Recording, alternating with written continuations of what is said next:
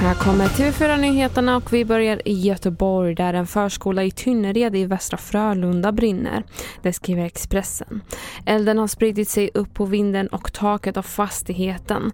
Larmet kom in strax efter fem i morse och räddningstjänsten är på plats med flera enheter. Flera länder har stoppat importen av svenskt griskött efter den smittsamma virussjukdomen afrikansk svinpest upptäcktes i Fagersta förra veckan. Det säger Magnus Derf, VD för branschorganisationen Kött och charkföretagen till Ekot. Detta väcker stor oro hos producenterna och det handlar bland annat om länderna Sydkorea, Filippinerna, Japan, Australien, Armenien och Ukraina som stoppat importen från Sverige. Och slutligen nybilsförsäljningen av dieselbilar sjunker. En faktor är att priset på diesel stiger och haft toppnoteringar den senaste tiden. Och som TV4 Nyheterna tidigare avslöjat är det inte säkert att regeringens sänkning av dieselskatten innebär lägre dieselpris vid pump. Hos bilförsäljare är trenden tydlig.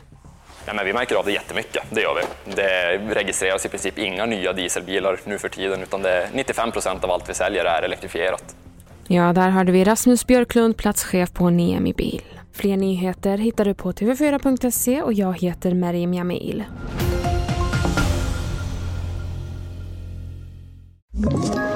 Ett poddtips från Podplay.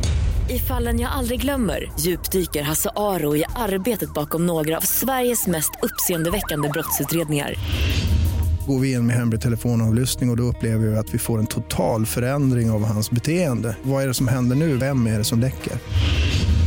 Och så säger han att jag är kriminell, jag har varit kriminell i hela mitt liv men att mörda ett barn, där går min gräns.